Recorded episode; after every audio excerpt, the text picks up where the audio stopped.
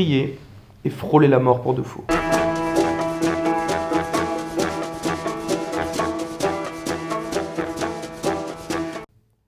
Avec ses 15 millions de visiteurs annuels, le lieu touristique le plus visité de France n'est pas celui qu'on pourrait croire. Ce n'est pas la Tour Eiffel, l'Arc de Triomphe ou le musée du Louvre, mais bien un parc d'attractions. Disneyland, Paris. Chaque année, des millions de touristes venant des quatre coins de l'Europe et du monde se rendent dans ce célèbre parc d'attractions de l'entreprise américaine de divertissement. Et partout dans le monde, de gigantesques parcs d'attractions fleurissent et drainent avec eux des clients en quête de sensations fortes. Tirant leur origine dans les fêtes foraines et autres jardins d'agrément très populaires tout au long de l'histoire, il semble que les parcs d'attractions modernes proposent un nouveau type de service à leurs clients, l'intensité. L'origine des parcs d'attractions modernes sont à retrouver dans les fêtes foraines et jardins d'amusement qui se sont développés à travers l'histoire, et notamment au moment de la révolution industrielle.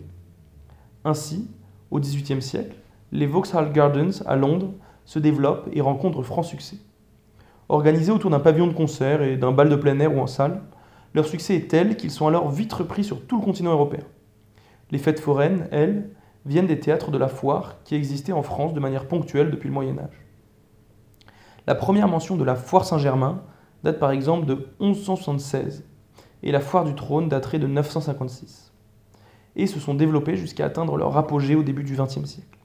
Les premières foires foraines étaient des stands et des petits manèges démontables se déplaçant à travers tout le pays dès le début du XIXe siècle. Les manèges se développent et à partir du milieu du XXe siècle, les manèges à sensations fortes se multiplient pour attirer toujours plus de public.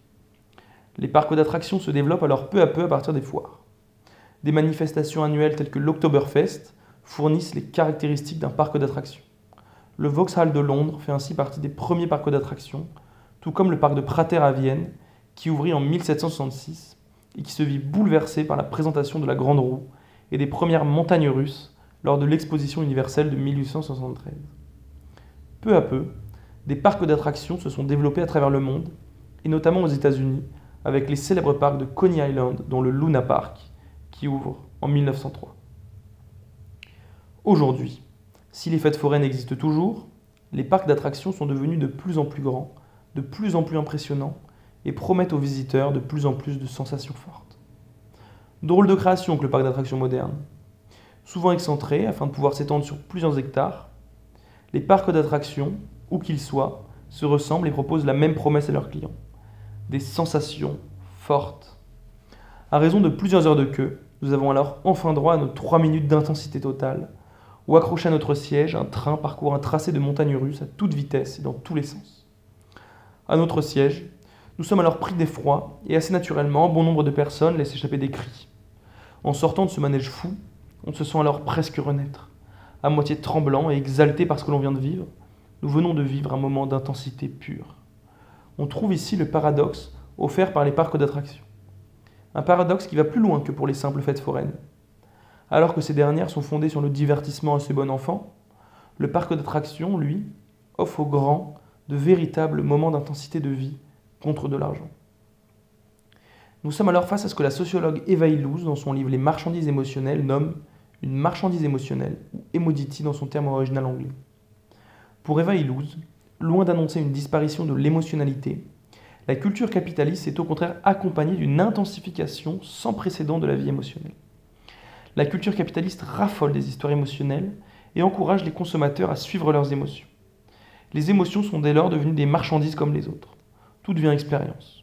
De ce point de vue, les attractions à sensations fortes correspondent totalement à ce qualificatif. Le visiteur achète son billet car il souhaite vivre une émotion. On paye pour ressentir quelque chose qui nous manque dans la vie de tous les jours. Une intensité, une exaltation, un emballement du cœur.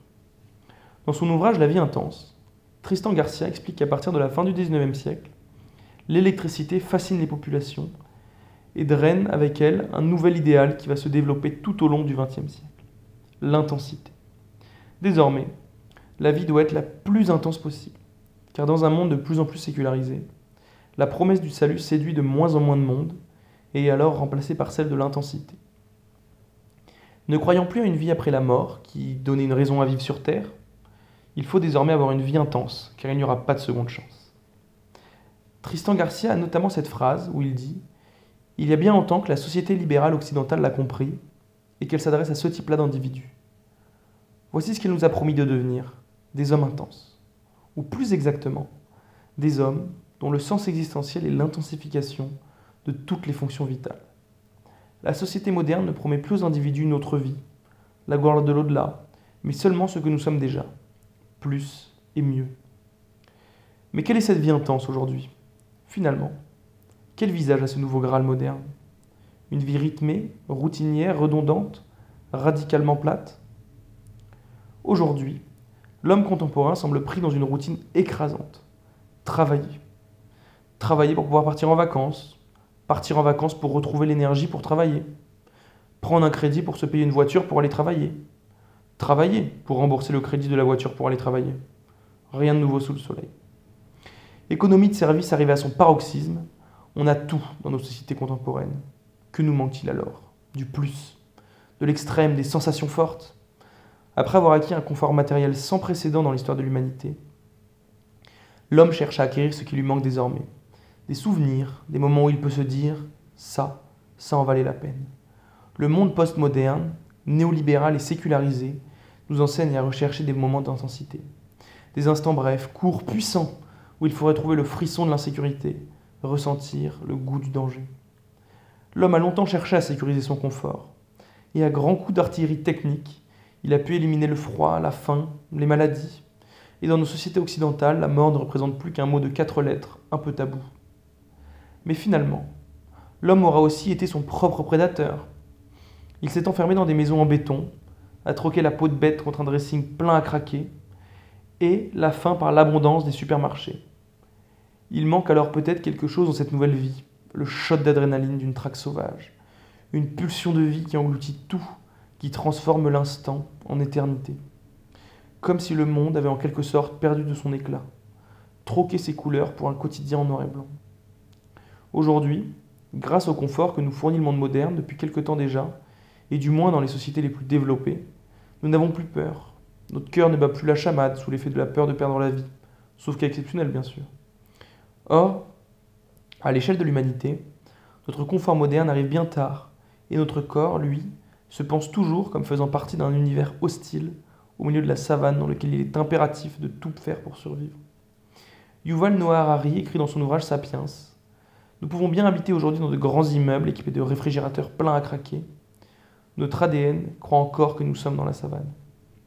Heureusement que l'on a la solution les merveilleux mondes colorés des parcs d'attractions. C'est finalement peut-être cela que l'on cherche à satisfaire, à retrouver dans les parcs d'attractions. Cette adrénaline qui nous fait nous sentir vivants, mélangée à une pensée de la consommation de marchandises émotionnelles.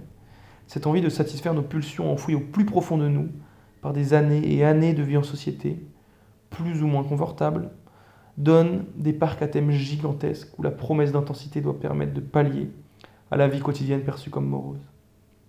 Mais attention, hors de question pour autant de perdre ce que l'on aura mis des millénaires à gagner, notre petit confort et notre petit contrôle. Car si les parcs d'attractions nous délivrent ces quelques précieuses minutes d'intensité, on ne renoncerait pour rien notre confort, et hors de question de perdre le contrôle. Les manèges sont en effet complètement sécurisés et croulent sous les normes afin de jouer à se faire peur pour de faux. Il s'agit de ne pas réellement risquer sa vie, mais d'avoir la sensation qui va avec. Car s'il y a une chose qu'a posteriori on peut lire dans le développement de notre société occidentale, c'est bien l'avancement faramineux du confort et du contrôle. Voilà ce que nous a offert cette société, un matelas tout doux à 1000 euros et des télécommandes partout pour tout contrôler. Paradoxalement, cela nous aura vidé un peu de notre substance de vie, et on cherche à la regagner en payant de précieux tickets dans les parcs d'attractions, cocon moderne nous délivrant de précieux shots d'adrénaline. On va alors se mettre la tête en bas, les bras en l'air, en criant de tout notre être dans une bulle technique capable de nous propulser à des centaines de kilomètres heure en quelques secondes à peine, avec des consignes de sécurité pour ne jamais ne serait-ce que frôler le danger. Hors de question de perdre ce qu'on aura mis des millénaires à acquérir. Ces activités ne sont pas une autre vision d'une société de contrôle, toujours plus prégnante. Ils sont l'expression de cette société de contrôle jusqu'aux sensations les plus intenses même. Ces parcs d'attractions qui fleurissent à travers le monde, qui matérialisent toute notre avancée technique, dans des manèges ultra technologiques, témoignent finalement de l'emprise de notre société sur l'intensité même. En nous écrasant à coups de quotidien ponctué de métro, boulot, dodo, nouvelle trinité moderne, Notre société nous patche à coups d'intensité pure, dans les parcs, sans jamais sacrifier le nouveau divin de notre société. Confort, contrôle. Merci à vous d'avoir écouté. N'hésitez pas à vous abonner sur SoundCloud, Spotify ou Apple Podcast au podcast d'Homo Gulliver. Et nous, on se retrouve dans 10 jours pour un nouvel article.